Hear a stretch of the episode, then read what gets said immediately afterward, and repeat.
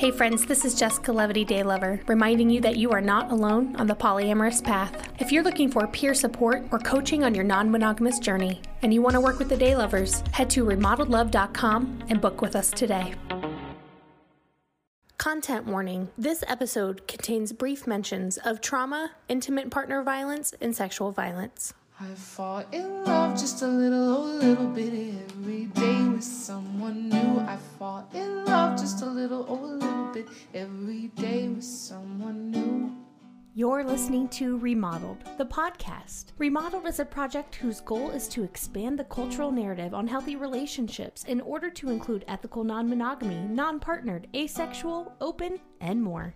We are here to redefine love. I fall in love just a little, a little bit every day with someone new. I fall in love just a little, oh, a little bit every day with someone new.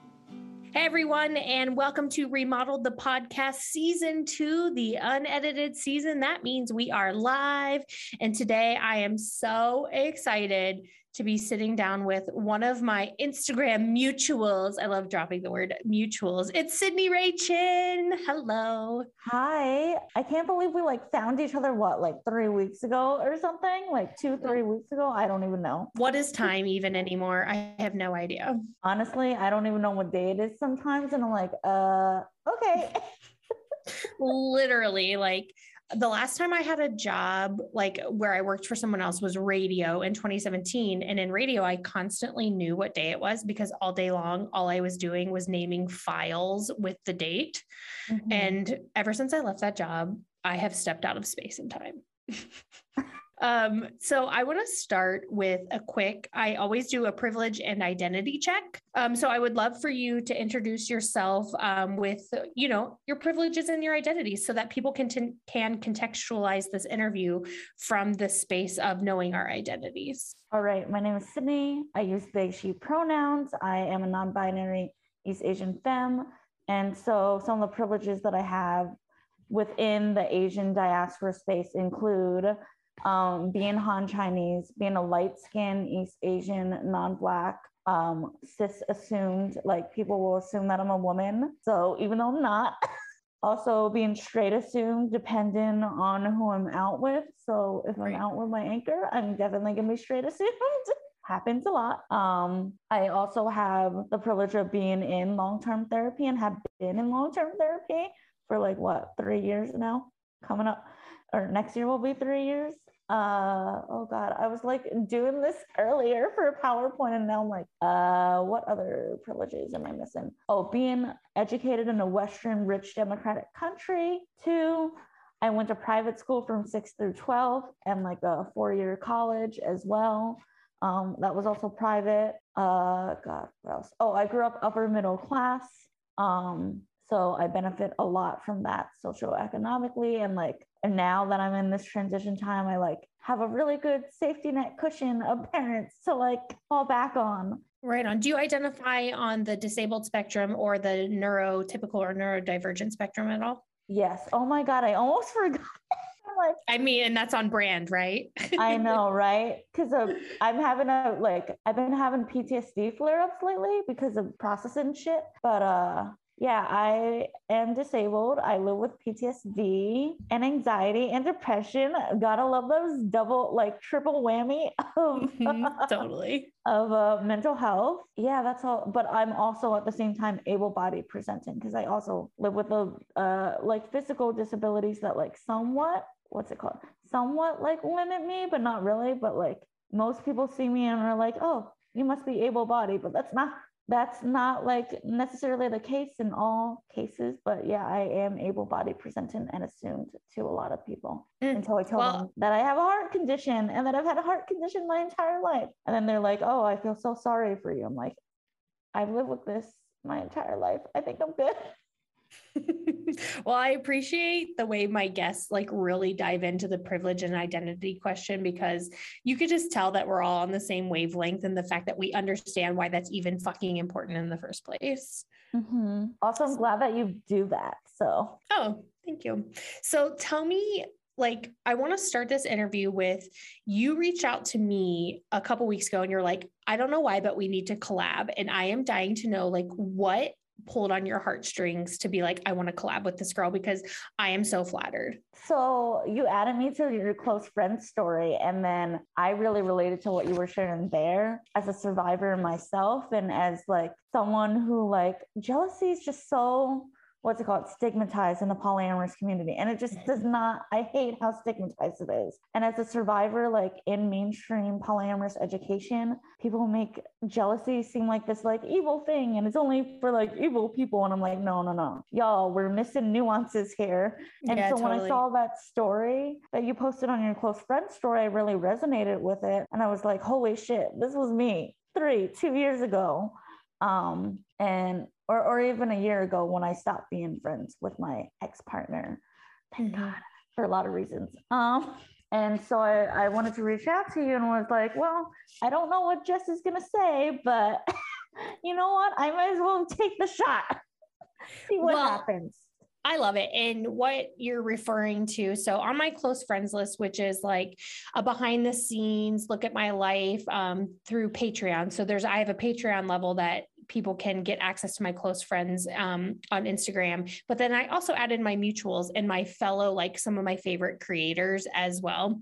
And so I was talking about a core wound that I have that has just been coming up for me. But when is my core wound not coming up is the question. Um, but like, I just, you know, am sitting, I feel like I'm a bit stuck in time from a recent breakup that I went through. And the universe just has a way of having me confront uh, the core wound that that relationship represented over and over. And then we bonded over our core wound. And then I realized like, um, I actually received a lot of messages on that story of, um, you know, women, femmes, um, AFABs who experienced a very similar shunning around the time that we were teenagers um, and then the way that that has manifested in our relationships later on. So i i felt really vulnerable posting that story even though it was like just quote unquote just to my close friends list but it actually ended up bringing me a lot closer with with people who follow me. Yeah, and that's why I like connected with you and I was like, holy shit, you get this experience cuz like I had that experience in middle school and high school where like like in heterosexual terms, god, I hate using that, but like for the sake of like where I was in that point in my life, heteronormativity, like boys were not into me. Like it was just not going on until college. And that was like not necessarily a culture shock, because that's not the right word, but something similar to that of like a holy shit, I'm actually hot. What? oh my God, totally same Z's. Um, so when we so we had a brainstorming meeting because we're like, okay, we want to collab, we want to do a podcast, but what the hell do we want to talk about? And then the conversation just unfolded from there. And there was a part of me that was like, fuck, we should have just recorded that brainstorming so I'm hoping that we can recreate it here. And I know that we can. But what we started talking about was so let's talk about your Instagram. I know you're taking a break from Instagram right now, um, but you are a content creator on Instagram. What do you feel like your expertise is? I feel like my expertise is in like storytelling eh, to like you know, to like every people like myself and also like reels because I love reels. I, I I went to film school, so obviously I fucking love reels. But um, I feel like my expertise in like the content that I create has been shifting lately. It used to be in survivorship, but uh, that shit doesn't bring me joy anymore. It just doesn't. Like I like to do it on like a every now and then basis because like it's important and informs my work in polyamory. But like I don't like talking about survivorship all the time. Um, but when I shifted towards polyamory content and content around non monogamy, like I found so much more joy. And like I am very anti capitalist. Hell yeah. And very left leaning in my politics. And so that's what I like like talking about a lot and talking about how polyamory has brought me joy after abuse, which is not uh I feel like a narrative that you hear a lot in the polyamorous community. Cause mm. like cause uh, how we see jealousy as a community is very binary and it's not serving anyone well, in my opinion. See, and like this was like our entire brainstorming session was you saying shit and then me being like, unpack that for me and just getting slayed. So, can you unpack what you just said about um, the way that we see jealousy in this very binary way and how it's not serving anyone. Like, okay, it's like saying that there's good and bad people, which I'm like, okay, that's a very, very like binary colonial way of thinking as well. if we're Mhm. also going to put that out there and be explicit about like that Yes, was in white supremacy. Yes, absolutely. and we have Um, so to be because our entire matrix, our entire reality is formed in that. And we're not going to dismantle it if we don't call it out. So please call that shit out. And so, what I've noticed in the polyamory community and polyamorous like content creators, not all of them, obviously, but like a good some of them talk about jealousy as if it's the like this bad thing. And I'm just like, no, no, no, no. People have trauma. As someone who's survived multiple times of intimate partner violence and sexual violence, like I have a shitload of trauma that roots in jealousy and that roots from jealousy and also inherently being an Asian femme. I've been passed over for white cis woman my entire fucking life. Like that's just the truth. And we're gonna talk about more more of that later because I have a lot to get into with survivorship industrial complex on Instagram because it's been pissing me the fuck off lately. Um, and so like when we think about it in that way, it's not serving anyone, it's making people feel bad and feel shame about their jealousy instead of just like having a conversation around the nuances around like jealousy and intersections of trauma because trauma Mm. is so real Right. and like we got to talk about that if we're talking about sexuality and that also roots to consent culture which is not something that exists at least on this land that we're on Uh, literally. Yeah. Well, and God, there's just so many directions that I want to go in with you. But one of the things that we were talking about was like you have all of these really, I don't even want to say profound. I mean, they are profound, but they shouldn't be profound. They should be fucking obvious. But you have all these really powerful critiques of the culture you're finding as a content creator on Instagram. Um, and yeah, we're going to get to what we, you and I deemed the survivorship industrial complex for content creators on Instagram. We're going to get to that later. I want to start with you first talked about the entrepreneurial culture on Instagram and the issues you had with that. well first of all so my like friends of color and i um we like had a conversation in this like container so like i obviously can't go into details but we, basically we're all complaining about like how everyone who's an online business is now trying to sell to online businesses and i'm like "Ugh, y'all this is a pyramid screen, sch- uh, scheme not scream well i guess it could be that too That's Uh, a perfect Freudian slip, to be honest. It's literally a pyramid scheme. Like, let me sell you how to sell, how to sell, how to sell. Yeah, and that's also what's been annoying me. And also, again, this binary of like, you need to either be an entrepreneur or go to nine to five, and being in a nine to five makes you like evil for wanting like stability and shit. And like, I'm in this transitionary period where like I'm taking a step back from my business because that's what I need to do right now to safeguard not only my mental health, first and foremost, but also like there's just more stability in nine to five. And like, my anchor brought up this idea of like going into tech. And then I was like, uh, I'm not sure. Like they brought it up twice and I was like, uh, I'm not sure. Uh, uh, we'll see. then then after the third time and thinking and a trip to New York, nonetheless, um, I was like, you know what? Fuck it. I'm gonna go find a job because this is what I need to do in this season of my life. Yeah. But in the entrepreneurial realm on Instagram, it's so vilified. And I'm like, it doesn't need to be vilified. People have needs. People have needs and they need their needs to be met. And right now, online businesses, I feel like are oversaturated. And again, selling you this like, you have to be perfect and you have to do this, that, and the other to like be a business owner. And I'm like, you don't have to do any of that to be a business owner. Well, and just like like you said, like some of us are trying to survive this capitalist hellscape, and sometimes getting a nine to five job provides a stability so that you can even have the creativity to approach the Instagram entrepreneurial culture at all. hmm And like when I saw like one of my Instagram friends get a nine to five, I was like, oh, this is an option for me. Like I can do that. What? And so that like changed my whole mindset when I saw that happen. And then I saw a few other people get nine to fives, and I'm like, oh, okay, this is this is this is an option for me. I'm gonna do this. And so I've already been on the job hunt for like 10 days intentionally. and like have had four, three or four calls. I had a, like a call earlier with someone in cannabis tech, and even though there's not an open role at that particular company that I was looking at right now that fits for me, they were like, "Oh, send me your resume. Like, we would love to see you at this company." And I'm like, Oh my God, dream life. Well, and I just feel like right now, like in specifically within the realms that you have created content in, which is like polyamory, survivorship, like you said, there's it quickly goes from like I am creating content for education to I am creating a product to sell you. And I feel like millennials and Gen Z we can feel we can feel that we're being sold something and it makes us resist.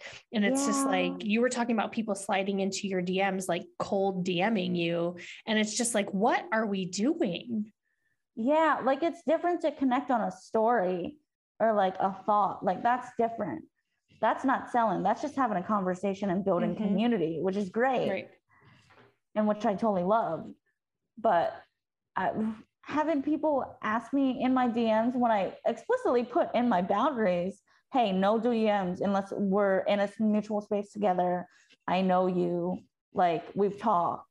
Like i've been in some virtual space with you. Like cool. That's fine. Cool.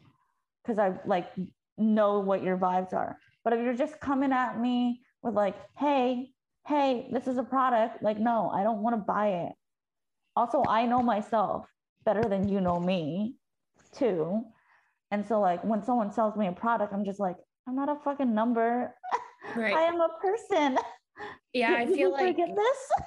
I feel like social media just changed the way that like our generation and Gen Z like consumes things. Like we don't necessarily want to be just feeling like the direction is just coming at us. It's like you better pull us in with your content. Pull us in with what you're putting out there and let it sell itself.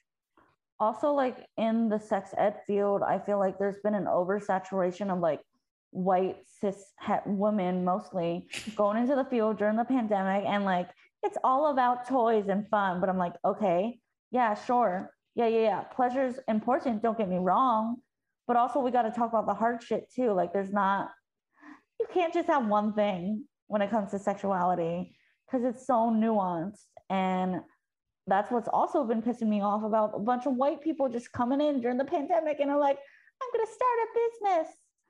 And obviously it depends on like your particular intersections and privileges or disadvantages or, or not disadvantages or like things that your system impacted, not mm-hmm. disadvantages. Don't really like that word, but like what really what systems that you're impacted by. Oh i also learned that word at slam 2020 so shout out to all the presenters at slam 2020 because uh, i learned a lot from that conference. But yeah like i see all these white cis het women going into the sexuality field i'm like yo what? And especially dating coaches. Those are the entrepreneurs that piss me the fuck off on TikTok. That's why I had to get off of TikTok because there's a bunch of people giving badass for not badass, bad, very, very bad, asinine relationship advice that no one should be given. Like very gendered as well, which I'm like, okay, but how about for the people that don't fit into the binary? Mm-hmm. And like, I'm just like, this is not helpful relationship advice. You're just making everyone anxious and trying to sell your product. And it's bootlicking the patriarchy as well. It is. Oh my God. Okay. On TikTok, there's Canada's dating coach or whatever.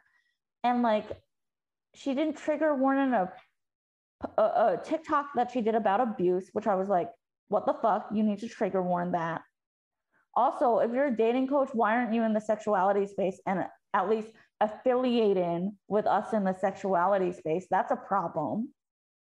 I think that's a major problem of a lot of also trauma coaches too. I'm just like consent is part of sexuality? Are we missing something here? If you're talking about boundary setting that has a lot to do with sexuality. So why aren't you like talking about people being shadow banned and literally kicked off the app.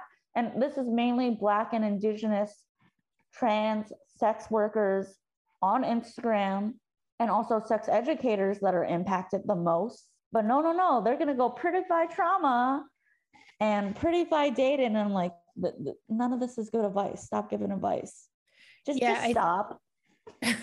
I, you know, like um, us cis white women have no idea what intersectionality even means because we don't navigate our lives in an intersectional mind frame.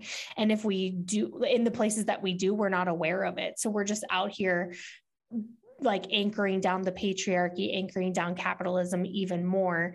And honestly, then we have the biggest platform because we're not the algorithm isn't taking us down as often as it's taking down um, black and brown indigenous content creators who have to watch the words that they say we have you know they have to say six instead of sex or the algorithm's going to kick them off and ban them and all these people have all these backup accounts and all us white creators just have no fucking idea because the algorithm isn't racist toward us Yeah. And it's just like, that's what's been, that's why I also needed to take a break from Instagram because I'm like, this is like, I want to see my friend's stuff, but because of the algorithm, I don't get to see my friend's stuff. I get to see random stuff about people selling to me, and I'm just fucking sick of it. I Yeah, don't need to be sold to. I'll come to It- you if I want your product. I'll come to you if I want your product. That is the slogan for Gen Z and millennials right there. So this is a perfect segue because you dropped consent a couple times. So in our conversation, you were talking about you have some critique of the social media spaces where you think the consent conversation is missing. So let's head in that direction and I just want you to go off. Okay, so like, has anyone? Okay, so people have watched The Social Dilemma. Okay, spoilers. If you don't want to hear the spoilers, skip this part. Anyways, so I watched The Social Dilemma like a year ago because I was bored. It was quarantine. I didn't know what to do during the first. Same. So I watched it and I learned so much. And then I realized all these apps are fucking manipulating us. I don't want to be a fucking product data point or whatever for these big companies, Facebook, which now owns Instagram. And so, like, there's just inherent lack of consent there. We're not given consent, we're being manipulated through these apps, which pisses me the fuck off. Which is also like, okay, then how am I supposed to like make a living? But also like it's a catch 22 double-edged sword situation. And so like that is like the first thing misinformed consent culture that we don't that a lot of even consent educators don't really talk about, which is surprising because you would think that we would talk more about social media. I also happen to have a whole social media class. If y'all want to check that out, obviously up to you. If you vibe with it, cool. Feel free to buy it. There But, you go. um, If you vibe with it, cool. That's the freaking slogan right there. but yeah, like there's that missing from the consent culture conversation. And also like some of the creators that I've seen in the survivorship realm. So I'm just gonna call her out. I don't care. She has 84k followers. So if she loses any, cool, whatever. Um, because uh, I've heard things from other uh people of color that I've talked to about this creator. Who is it? Let's call him out. I'm an Blooming with eight. I'm ready. Emmy. Blooming Who with it? Emmy. Blooming with Emmy. Yeah, she has up right pastel shit or whatever. And so she made this post about what was it? It was like being an object in someone's life or like or like Oh, that's right. energy. And I was so pissed about that because we were talking and it was written on our collab call. And uh, so the critique that I have about that, that also ties into consent culture, is that femmes of color, people of color, we don't consent to being objectified. I don't consent to my body being objectified by re- white supremacy. And that's also a problem with survivorship creators because some of them don't realize that. And there's like this narrow view of consent that's, again, white cis het woman perpetuating this. Yeah, so she calls herself so it's blooming with Emmy. She's got 82,000 followers. She calls herself trauma coach. Here to help you feel safe, happy, and empowered after abuse and trauma. And then all of her content is this fluffy, duffy, like kind of positive thinking, like don't don't choose to be a victim. Yeah, which is also inherently victim blaming people when we think about it that way. which also is a problem because that's not part of consent culture. That's not the nuance that I've seen from creators of color, particularly disabled survivor abolitionists. She's not talking about dismantling systems No, she's not at, at all. all. Actually, I I searched for or I I was looking at her stories when the shootings in Atlanta happened because I was like, okay, so who are the survivor educators talking about this that are white? I need to know. If they're not, also I want to call them out because I'm just that type of person. I don't give a fuck. I don't Yeah. give a fuck if you have more followers than me. I don't care. Because sometimes when I know the truth from my own experiences, I'm just gonna say shit and I'm gonna let you know, whether it's through my friends or whatever. And so she didn't post anything, and I was just like, how can you talk about trauma and then not mention this? This is a traumatic ass thing that happened to these people, to these women and their families. But you're and not gonna no, no, no room for that.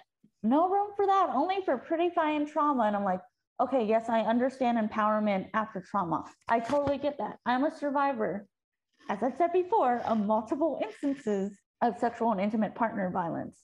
I totally get that.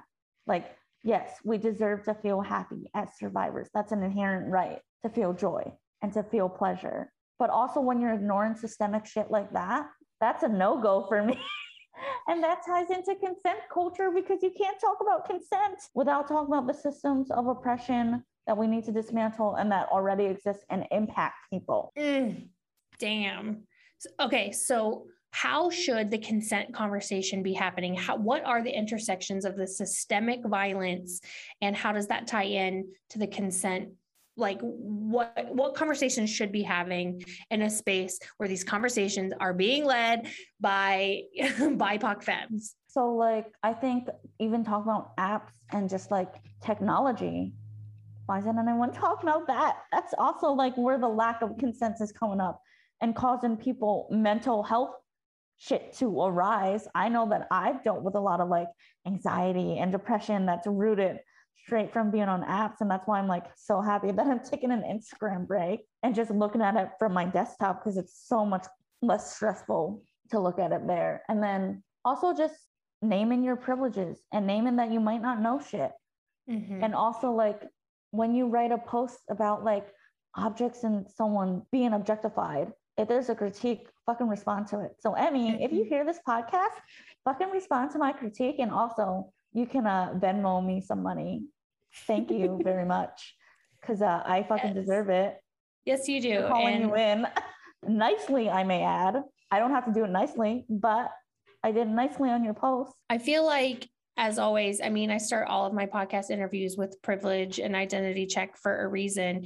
And I feel like if you are following a content creator in any space, whether that's survivorship, polyamory, relationship, trauma, whatever, if if that person is has any sort of privilege that you can see, especially white, and they're not talking about privilege and not examining that stuff in their content, do not follow. Yep.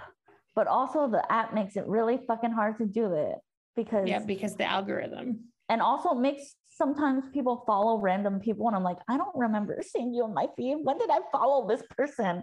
Which Isn't is also weird? it's so fucking weird, which is also another uh, example of lack of consent within Instagram specifically. Mm, totally. And the explore feed on TikTok and Instagram in general. Like, um, it's one thing to say, like, well, you're consenting by being on the app, but you don't have informed consent because we're not taught exactly how this algorithm is so insidious. Yeah, and really just like my for you page on TikTok, why I had to take a break is because it made me anxious about my own relationship spaces in my life. And I'm like, and then I had to like coach or like calm myself down and tell myself, girl, there's nothing wrong. It's just social media making narratives up in your head of insecurities that you already have. which is what capitalism does in general because it makes a product out of the insecurity. So true. Uh, oh my God. So I want to talk about um, we have about like 15 minutes left. I want to talk about the survivorship industrial complex, which is what we decided to call this thing that you're noticing. Do you want to talk about what you feel like survivorship industrial complex is?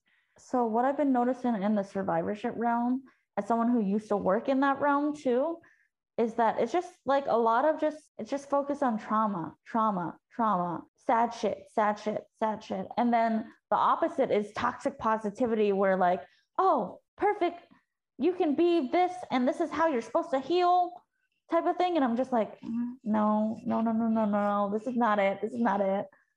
Yeah, a lot of people have that critique about the holistic psychologist who I find a lot of meat like a lot of good stuff in her content but at the same time she her whole thing is like we're all self-healers we're all self-healers there's so much unexamined privilege in that whole idea oh yeah she's been called out multiple times by multiple black indigenous and mm-hmm. other people color creators mm-hmm. but yeah and also like the whole like empowerment stuff and like this is what like also just given a destination for healing is just inherently that's just not i'm sorry at least from my own experience it that's just not true. Like there's no destination. there's no destination. It's just an ongoing journey where you sail on your boat trauma and unpack it and figure out there's more shit to unpack and then you unload and so it gets a little lighter. It gets a little easier.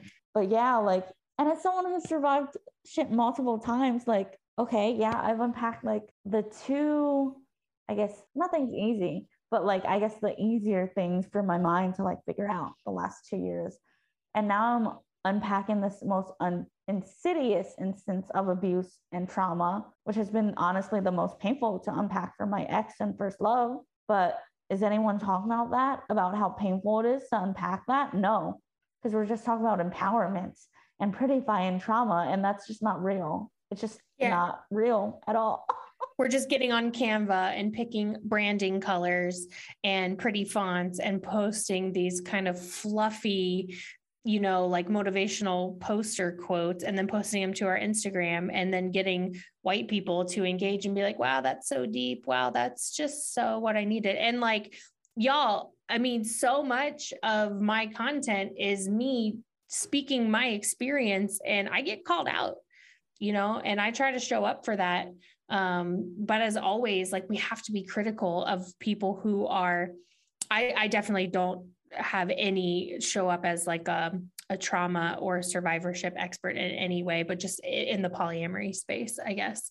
Um, but we have to be critical of the content that we're consuming always. Yeah. And that's why I like had to move away from the survivorship space because I don't like I have trauma and sometimes I like talking about it, but I don't like talking about it all the time. It just, it honestly makes me more sad to talk well, about it, it all the time. It's been commodified for sure. And you hear this a lot in the 12 step spaces where, you know, so much of 12 step is reliving your story, especially if you're chairing a meeting or you're asked to speak at a meeting. You have to share your wisdom, hope, and strength, or I forget what the slogan is. And I love it because, on one hand, it's people doing shadow work, right? Mm-hmm. People completely owning their shadow sides, the fucked up things they did, the way that they hurt people, um, which can be really powerful. But at the same time, a lot of times it keeps us stuck in a story, a story that we're like, okay, I've healed past that. I'm ready to be around fellow people, but can we make a meeting not about that, not about reliving this old story. Yeah. Also, like in the survivorship Instagram space, it's like trauma is a trait. And I'm just like, no, having mm. trauma is not a personality trait. I don't want that to be my personality trait.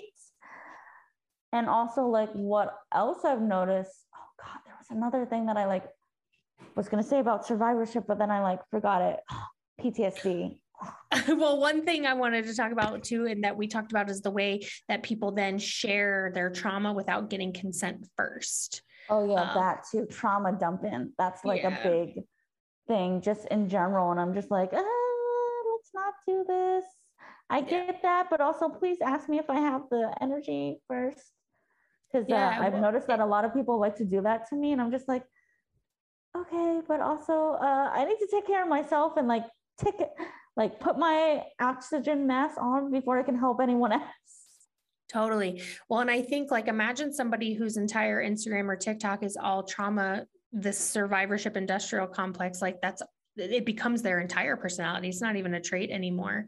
It's the entire personality. And you know, I'm not going to sit here and, and say like if that is what is giving you a reason to live, I'm not here to tell you not to do that, but I think that your critique is super fucking valid. And also, like, there's also not a lot of nuance. So, like, something that I'm starting to come out about, and I guess for the first time talking about in a public space, this podcast is reactive abuse and how I wasn't necessarily the best. It wasn't the same level of harm as my ex partner in first love. Like, don't get me wrong, those were different levels of harm, but I still harmed him. And that is something that I'm owning up to. And that's something that I own up to in interpersonal spaces with personal relationships that I have. And that's also been really fucking hard to like say to like these people that I really, really love and value and enjoy their company. This is something that I did two years ago. I need you to know this because this is part of my healing process that I'm in right now. But the survivorship community doesn't really talk about reactive abuse, it's stigmatized. Damn.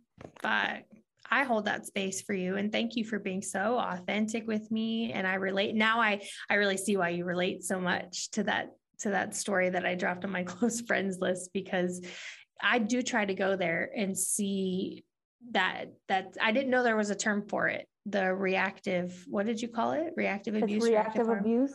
Yeah, Yeah. that's that's what I learned from like another friend. I think another survivor, or no, two of my friends who are also survivors who also happen to be polyamorous friends of color. They like taught me that term, and I was like, oh, that's what was happening. And also, I'm not a bad person because I have this talk with my therapist, and like to this day, I still feel shame and guilt over it. Mm, I can't wait to get you in my shadow work class. I know. I can't wait till that shadow workshop. It's going to be so good. I'm actually turning it into a class because the shadow workshop went really well, but it was too much information for Mhm. one workshop. And so I'm actually revamping it to be spread out over the course of a month, which will be amazing because it will allow us to actually do shadow work from an accountability standpoint and see the shift in our lives. Um, okay, so we have a few more minutes. I want to talk about how you moved away from all of that stuff in your content when you are showing up in, in the Instagram space. And I love that you drew that boundary for yourself. You are moving toward polyamory content because you said it brings you joy. And I want to talk about how it brings you joy. it brings me joy because polyamory was something that I never had when I was surviving all that shit. It was something that I yearned and craved for and felt guilty about. But now that I'm in the space that I'm like actually practicing polyamory with people in my life and I guess kind of relationship anarchy to uh, to an extent. Um, it brings me a lot of joy because I love talking about breakups because I had to break up with so many parts of myself two years ago when I went through that breakup. And I thought it was the end of the world. I really did. and I thought I would never find love again, which I'm like, now I look back and I'm like, really? I do it every time. Every fucking, there's not a single breakup where I don't go through that. But I love this breaking up with the pieces of yourself that were in that relationship. That is making me very emotional right now. Uh-huh. And like, that brings me so much joy to talk about breakups because breakups are also framed as this like there's a binary and there's a bad guy and a good guy in the relationship. And therefore, like, but actually, the ex that I am now processing this abuse from, we ended on mutual terms. It was mutually ended. It was really hard for the both of us. I remember two years ago. And now I'm here as this like completely different version of myself. And I'm really proud that I've gotten to this point because it took a fuck ton of therapy and uh, and all of that to get here. And like that's what I want to talk about because it brings me joy and it brings me I get to talk about nuances and I still get to talk about abuse to an extent, but in a way that's actually empowering and actually nuanced that people I think need right now. Mm, because we're thrown these binary things constantly by social media and it's just like refreshing to actually have nuance I love that. And by the binary, and whenever you see a binary, you know you're in white supremacy. I love that concept. You gave me that concept. So thank you for that. you're welcome also like also something that i realized after that after those two breakups with those cis men who were well one of them wasn't awful the other one was a total piece of shit my first love was a total piece of shit is that I finally came to realizations about my gender and why performing womanhood was just not it for me. Mm. And then I realized in quarantine or in this lockdown that we've been in or semi lockdown that I'm actually a non binary femme. And that's why those relationships felt so constricting for me and restrictive because I wasn't able to be this polyamorous, non binary femme human that I am and that I get to be today. And I'm so happy that I get to you know, finally live my life instead of just like wishing, which is what I was doing like the last two years. And now I'm like, oh shit, I can do all these things and people love me and I get to be appreciated way more than I ever thought that it would be. Oh my God. See, and this is perfect because I was just going to end this by saying, I fucking love you.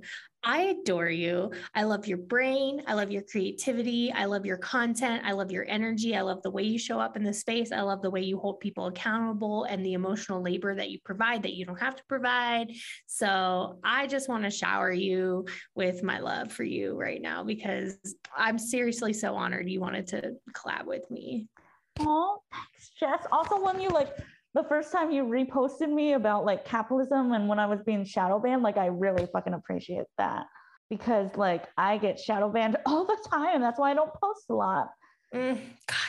And I hate this system and I hate the way I have to use the master's tools to dismantle the house, but I do feel like it's one way for me to use my privilege. And so, you know, I'm just going hard until the day I get taken down, I guess. yeah. Oh my God. This is also just an awesome ending to the weekend. Like, I was looking forward to this conversation. Yeah. I had a really good day today. So, like, this conversation's really like the what, the cherry on the icing or whatever that phrase is. The cherry on the something. Um, so, real quick, for people, if you're listening to this right now and you want to send this fabulous artist money, do you have? Can I just put your Venmo in the in the iTunes details? Yes, the you can put details? my Venmo. My PayPal is being iffy right now. But uh, you can put my Venmo and my Cash App. I also have a website. And after I find this full time job, I'm going to be opening up peer support sessions because I was also inspired by you and the other folks in the polyamorous community to offer that. And because yes. I get to be fucking creative again when I have this full time job. You should. And so check out the information in wherever you're listening to this podcast right now. Head to the information. If you're a white person listening to this right now, you need to send Sydney money right now. That needs to happen. Um, and this will not be our last combo. This was just a first date, is what I like to say. We're going to go on future dates. And yes, I can't wait to check in with you soon. I hope you have such a great weekend. And I'm just so grateful that you exist. Thank you, Jess.